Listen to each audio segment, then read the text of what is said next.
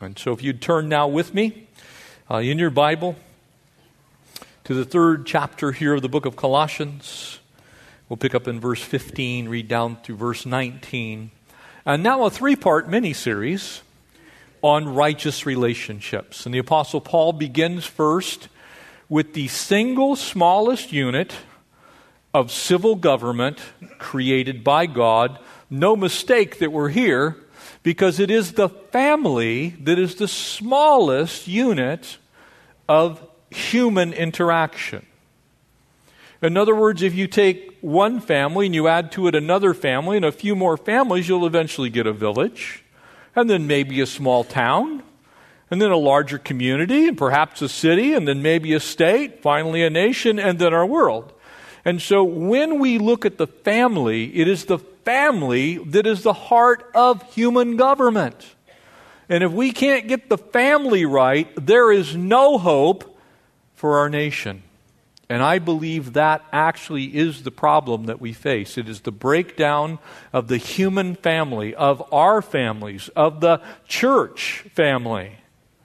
Because when we lose sight of who God is, we will never have the right view of who our brothers and sisters are if we don't have Him first, and let me be very specific before we dig in here. You are first, as Christians, exactly that a Christian. You're not a husband, you're not a wife first. You're not a father, you're not a son first. You are not a mom, you're not a dad first. You are not a citizen of any nation. You are not a nationality first. You are a believer in Christ first and foremost. Amen? Everything else, as far as God's Word declares, now again, I'm speaking to Christians. Every other relationship, 100% of them, are beneath the fact that you are a Christian. So you're a Christian husband. You're a Christian wife. You're a Christian son, a Christian daughter. You're a Christian neighbor. You're a Christian citizen. You're a Christian who happens to be of one nationality versus another, one race versus another, but you are a believer in Christ first. If we get that right, then here's what happens you take all of those things that you are as a Christian and you apply them to every single human relationship you have. So I apply the fruit of the Spirit to my brothers and sisters, and to my wife, and to my own children, and to my neighbor who lives across the street, and to everyone in my community. I apply the love of God which Scripture says constrains me to be Christ like to everyone. And it thereby transforms my world. And so I pray that the Lord would speak to us through the power of His Word, and we're going to pray now for Him to do that very thing. Would you join me in prayer? Father, we have again gathered as your people. Lord, not as just simply a congregation, but literally as your children. We, we've come into your living room and we want to sit down and we would ask that you would speak to us. Correct us where we need. Lord, instruct us where we need. Encourage us where we need. God, would you work in us to will and to do your good pleasure as we study your word? We thank you for it. Pray that you would now bless us with your Spirit's work in our lives as we listen and hear. We ask it in Jesus' name. And God's people all said, Amen. Amen. Verse 15 here in Colossians 3. And notice how it begins. You see, we've gone through the put ons and the put offs, right? We've taken out the trash and we've gotten red carpet ready. Amen? Where do you think it's going to get tested first? If you've actually put off the old and put on the new, the first place it's all going to get tested is right in your own home. Amen? So this is not a mistake. This is the Holy Spirit saying, okay, I know what's coming next, so I'm going to teach them what's coming next. We're going to get three principles here as we begin that should guide us in all of our relationships. So these first three things we can apply in marriage, we can apply in, as parents, and we can apply in our workplace. Taking care of where we spend almost all of our time. Amen? So, as a human being, you, you spend most of your time either in your married life, in a general sense. I realize there are single people here, so take no offense at this. We're simply speaking from the category that the Holy Spirit would say a vast majority of us are going to be married at some point in time. And so we use that, but it applies to singleness as well. And so the Holy Spirit speaking to us gives us three things. The first of which is the peace of God or the peace of Christ. And let the peace of God rule in your hearts, to which also you were called into, see that, one body. You are first a believer in Jesus Christ. You're not first a husband, you're not first a wife. You have been called into, as a believer, as a Christian couple, as someone who is married to another believer. You've been called into the body of Christ, which is even a larger calling than your calling as a husband or wife. And so it becomes the preeminent relationship. We've been called into that one body, and we're to be thankful for it. You see, when I begin to look at my wonderful bride of 40 years as my sister in Christ, and I realize in my own life that I desperately need the grace of God, don't you think I'm going to give her the grace of God as well? As I see my beautiful bride as my sister in Christ, not just my wife, and I desperately need the mercy of God, don't you think I'm going to be merciful? If I see my wonderful wife, Connie, as my sister in Christ, and I desperately need forgiveness, don't you think that I will also be forgiving? You see, when I put Christ first, all of the rest of my human relationships, beginning at home, become transformed by the fact that we are recipients of the grace of God, the mercy of God, the forgiveness of God, the fruit of the Spirit, which is love, joy, peace, gentleness, meekness, self control, about which there is no law. You see, when I put Christ first, everyone else gets the type of treatment they're supposed to have.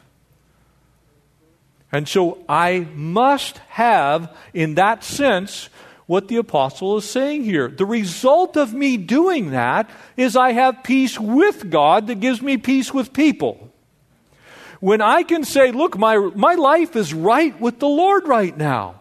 I said what I said, and God would be pleased with it. And it honors His word. We're going to see three things here. You see, when I have peace with God, then I can say what I need to say to someone else with that same peace. I can talk to my bride with the peace of God. But if I'm not at peace with God first, then I will have conflict with everyone else. That's why your personal relationship with Jesus Christ is so important. Because every other human relationship flows forth from your own personal relationship with God. And if your personal relationship with God is a mess, so will all of the rest of your relationships, at least in some way, shape, or form, be affected in the negative. So he says, Look, let the peace of God rule. And the word rule there, as we've highlighted before, is the same word as referee or umpire or judge. In other words, one of the ways that we can understand if we're okay with God and thereby okay in how we're dealing with our spouse or with our children or with our neighbor is that God's peace reigns in my heart. And so here's what happens I say a couple of words, I turn to the peace of God, and the peace of God says, strike right down the middle. Or I turn to the Word of God and I turn to the peace of God. That was a ball. You see, we look at the peace of God in a way to tell us whether those things that we are now engaged in and speaking are of the Lord or not of the Lord. I have peace with Him first. In other words, I could look at, Lord, was that good? And Jesus is going, You nailed it. Not, you're out. The peace of God does that. When I don't have peace with God, and you all know exactly what I'm saying, you know when the Holy Spirit has said, you know what, you should not have said that that way. You should not have acted that way. You should not have done those things. And because of that, Jeff, you're not okay with me. And because you're not okay with me, there is a fracture with your bride. You need to ask me for forgiveness, and then you need to go tell her that you were wrong. You see, the peace that is vertical then gets restored horizontally. But I want God's peace to govern what it is that I say and do. You see, if we don't do that, it's very tough to be thankful because it will all rest with you. All of a sudden, you'll be calling the balls and strikes. You know what we do for our own team, right? Oh, yeah, that was in there. Oh, sure, it, it hit the line. It, it, it's fair. You see, when we call our own balls and strikes, we call our own balls whether they're in or not in, of course, we do it prejudiced to our own advantage. God saying, No, you let me call that with my peace. And when you don't have my peace, you need to find out why. A second thing, notice verse 16. Let the word of Christ or the word of the Lord, or let the Bible, is another way to look at it, dwell in you richly. Now, that word dwell means to abide, it means to set up home. It doesn't just mean that you kind of take a passing glance at it. It means that you grab the Word of God and you so rest in the Word of God that you are at home in the midst of the Word of God. And the Word of God is at home in the midst of you. That it's symbiotic, it goes both ways. You put yourself in the Word, and the Word is in you, and it's alive. You're resting in the Word, in other words. Dwell in it richly in all wisdom and teaching and admonishing one another in psalms and hymns and spiritual songs, singing with grace in your hearts to the Lord. And so the second focus is the Word of God. So now put these two things together. You have the peace of God that's calling whether the play is actually in or not in. And now you have the Word of God as the manual. You've got something you don't understand. Why is it that that should be that way? And you turn to the Word of God, and the Word of God says, Well, Jeff, it's because you were angry. It wasn't that you were wrong, you said it in an angry way. And so the Word of God being in you richly as you deal with your relationships on this earth, take you from being right to being righteous. Do you know the difference? You see, I can be completely right and still not be okay with God and thereby not have the peace of God. When you put the peace of God with the Word of God, and that Word is dwelling in you richly, and it becomes the song of your heart, and it becomes who you are, and every time you think of something, you think, man, what does the Word say about this situation? How would I live out the word in such a way that when I communicate to my wife, or I communicate to my children, or I communicate to my neighbor, that I am at peace with God and what I say can be backed up with the word of God? You see, these are principles that should apply in every area of our lives. And the Word of God always magnifies the Lord Jesus Christ. Amen? You're, not going to have a part of the Bible, well, let's skip that part because it doesn't, it doesn't magnify the Lord. Of course, it will magnify the Lord. It's His Word. And so we live out the Word that way. So I have the peace of God, I have the Word of God. The third thing, and notice this, see it, please, with me. And whatever you do, now here we go. This is going to dig in deep. This is going to get you right where it hurts. You see, it's one thing to have the peace of God. You and God are squared up. It's another thing for you to understand what the Word of God actually says. But, ouch, you mean I actually have to do it? I've actually got to say it? Notice what it says. Don't miss this whatever you do in word, that would be your lips, or in deed, that would be all of the rest of you. So whether you're saying it or doing it, do all in the name of the Lord Jesus. And oh, by the way, give thanks to God the Father through him that you could say that or do that. You rotten, stinking, thank you, Jesus. You evil, slimy, I cannot believe that you would, oh, praise you, Lord. You get it? You see, if you can't follow what you say and what you do with, thank you, Lord. If you can't follow what you say and what you do with praise the Lord,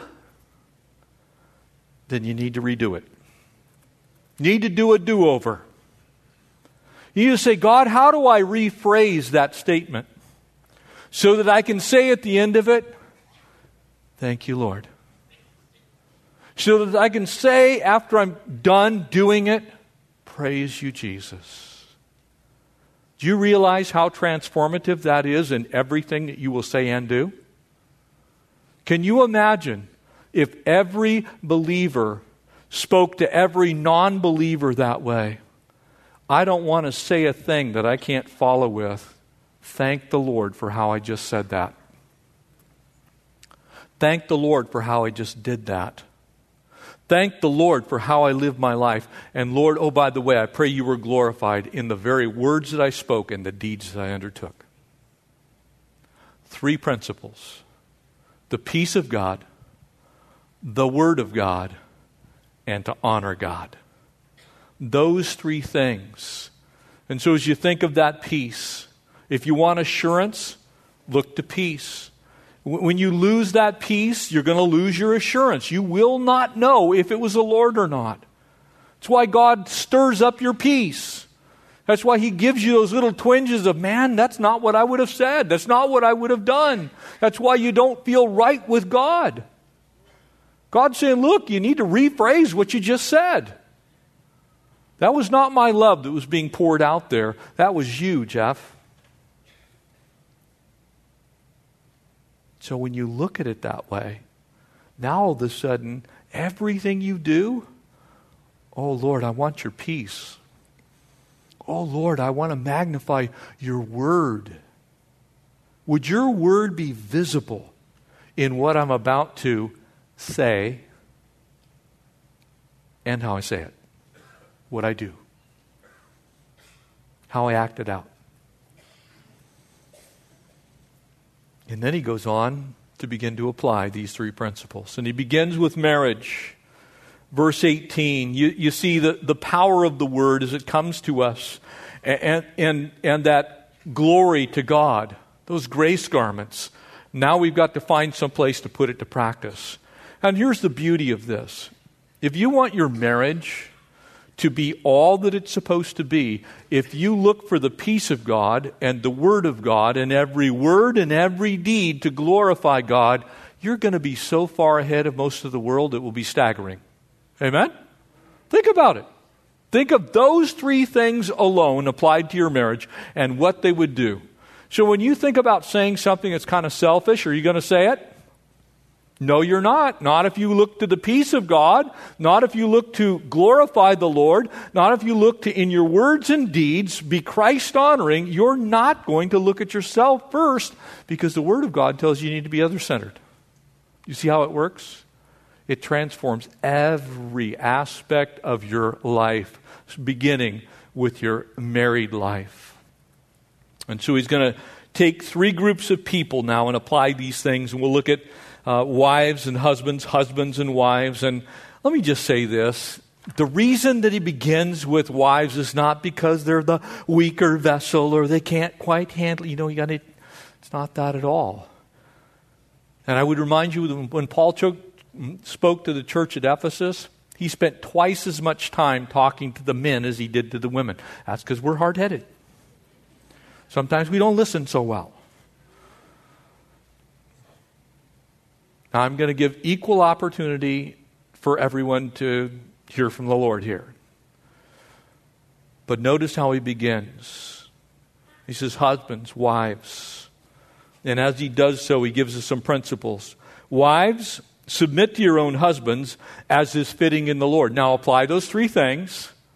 Wives, submit. Now remember that we have been called, Ephesians chapter 5 reminds us that we are to both be submitted first where? To the Lord. So this is not in a vacuum that this teaching comes forth to us. It is in understanding exactly how I began this message this morning. And that is first and foremost, you are a child of God. So your husband or your wife is first the bride of Christ. They're first your brother or your sister. So everything you do flows forth from there. They're not that dude you've lived with for 10 years. They're not your old lady.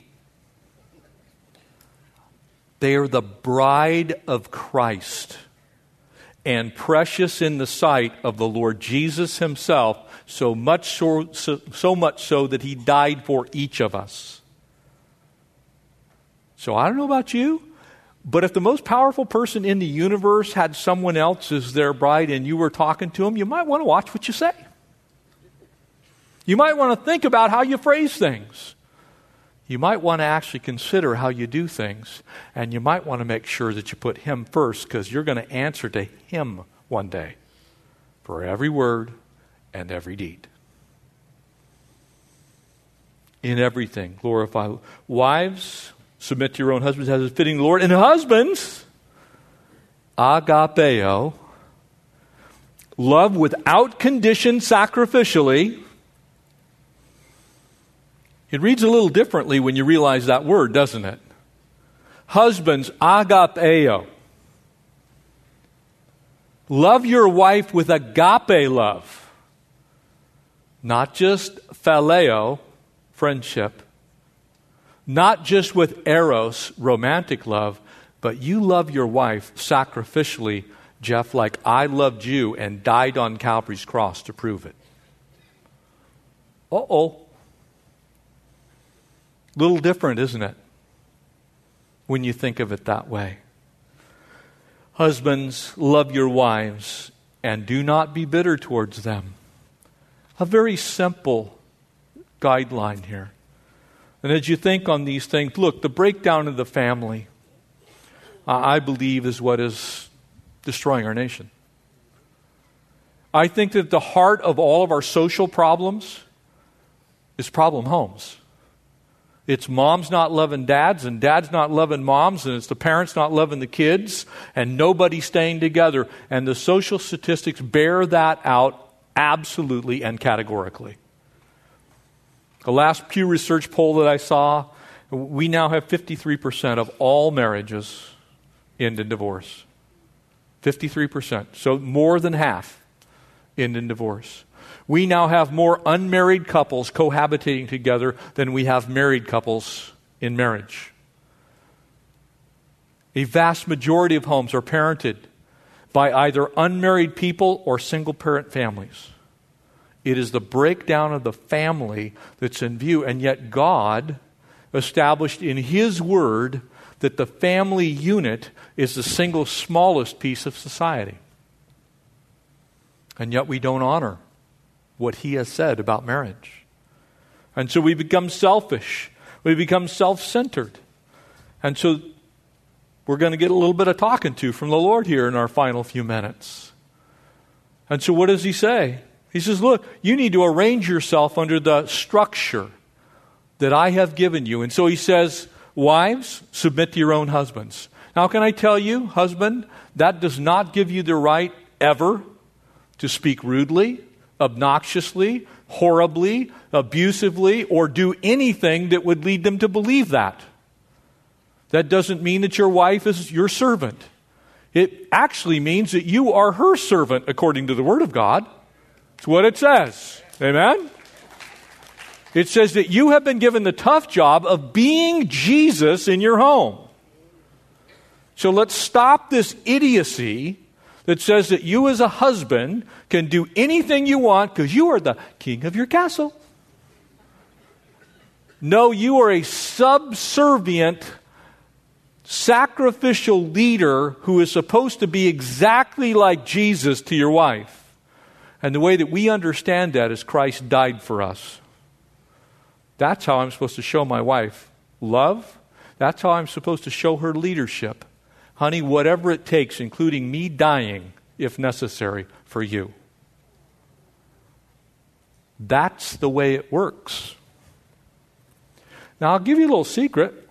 If you lead like that, your wife is going to respect you like you cannot believe. And when you speak, she's going to go, Man, Jesus is speaking to me. Because you act like Jesus, and you talk like Jesus, and you walk like Jesus, and you are Jesus at home. Jesus is not going to abuse. Jesus is not going to speak rudely. You know how I know that?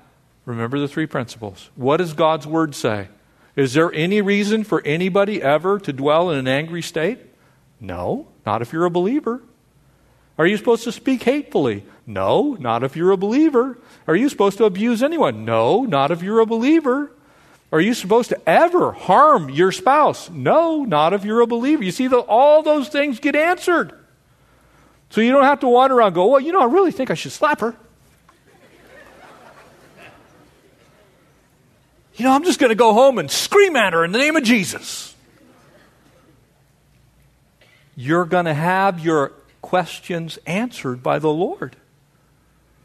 And then on top of that, you're going to have peace or lack of peace. Your relationship's going to get transformed. You seek to be well pleasing to the Lord, and then you handle your earthly relationships being well pleasing to the Lord. Those relationships will be as they can, good as they can possibly be while you're still here in these bodies of flesh. Until he says to us as husbands, Look, headship is not heartache. Amen? It's sacrificial, self sacrificial leadership that puts the spouse first. Both directions, by the way. It goes the same for you ladies. Your husbands are working as hard as they can. They may fail at being like Jesus. But you, in turn, are supposed to respect and be like Jesus right back to him. It's mutual respect, it's mutual submission. Now, let me give you a little secret to this word submit. And it's an easy thing to understand. It is often misinterpreted, and it is often actually taught wrongly, I believe, in church. It does not give me the final authority on absolutely everything just simply because I want to have the final authority. It gives me the final authority when the final authority is absolutely necessary and someone has to make the final decision. That's what submission means. In other words, at the end of the day, if you have two people and you got two ideas, you can only do one thing. Amen? And here's what happens God looks at me as the husband and says, Jeff, you better not mess this up because I'm going to hold you accountable. And so, if I have to make a decision that is not sin, that does not cause my bride to stumble, and that is not outside of God's will, and, and there is two ideas, then ultimately, because there needs to be rank and there needs to be order, just as Jesus submitted to Father God so the wife is supposed to submit to the husband. Now, let me add this to it, and it's what Scripture says. How many Holy Spirits are there? One. How many bodies are there? One. If we're all in the one body and we are all spoken to by the same Holy Spirit, how many times do you think the Holy Spirit's going to tell the husband one thing and the wife the other? Oh, novel idea. Never is the answer to that. Right? So if you're both seeking to put Jesus first, you're both seeking to have the Holy Spirit speak into your life, you're both in prayer, and you both want to live sacrificially, guess what's going to happen? Christ is going to be honored and Christ is going to be glorified. And then, if there needs to be a decision made by somebody, and the husband says, Honey, we're just in this, I'm not sure, I don't know, but somebody needs to make this decision. I'm going to stand before God one day for the decision I'm going to make, but I'm so convinced that the Holy Spirit has spoken to me, then you ladies are completely off the hook with God. Now, I don't know how many of you'd like to be off the hook with God for any decision, but I would. So every once in a while, Connie, I'll be talking about something. I go, you know what, honey, I think you're right.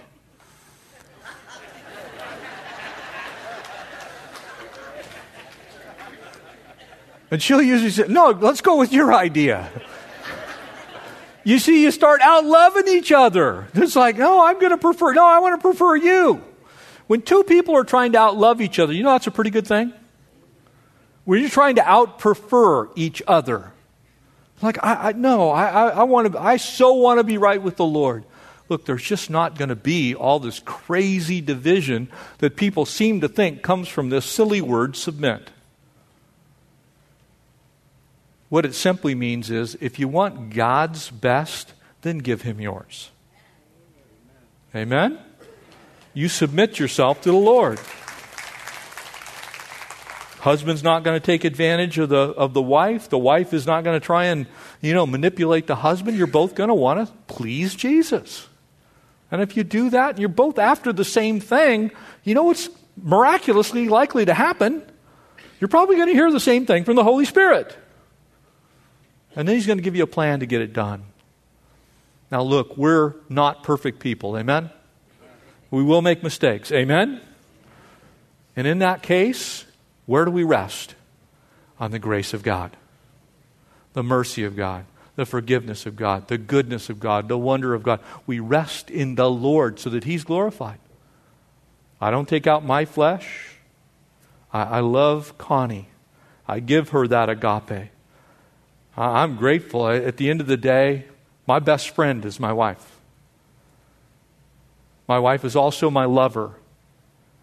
But more importantly, She's the one that I would die for. You live like that, you're going to find out most people actually like you. They're, they're, they want to be around people like that. And so he says, Love your wife, men. Women, respect your husband, submit to him as is fitting to the Lord. Notice the condition. So when your husband comes up with some lame idea that he wants to buy an island off of Bermuda, that's not what this is talking about. Saying to that godly leadership that prefers you, uh, that gives the honor and the glory to the Lord, that is praiseworthy, that can be spoken of in heavenly terms, then respect. We live like this, your marriage is going to be good. Perfect? Nah. You're still sinners. So am I. So are Connie and I. I Tom Mouch, who teaches at the Bible College. I think he and his bride have been married almost, they're going on 70 years. And he will always say to the younger couples, he says, Yeah, you know, we, we've been together for, he'll say like 67 years. You know, we're pretty sure it's going to work. There's always places that you can work on, right? But if you seek to be well pleasing to the Lord, you have His blessing and His help. And His glory will be used in your relationship. And hopefully it'll honor Him. Amen? Let's pray. Would you stand with me?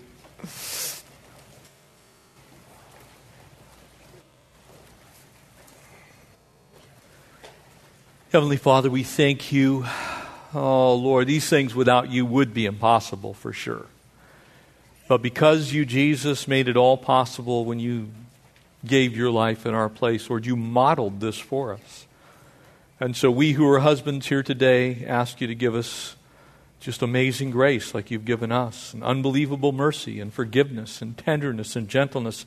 Help us to live sacrificial lives towards our wives.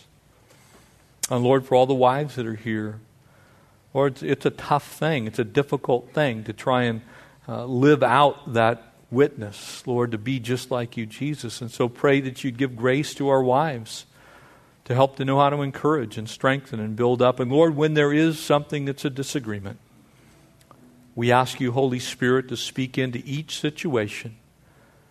And we, as husbands and wives, submit ourselves to your wonderful care, knowing that you have a perfect plan and purpose and a word for us in those moments. And so we pray that every marriage would be filled with your voice spoken into reality in our homes.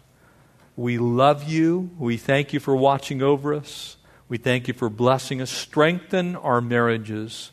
We ask these things in Christ's wonderful name. Amen. Amen.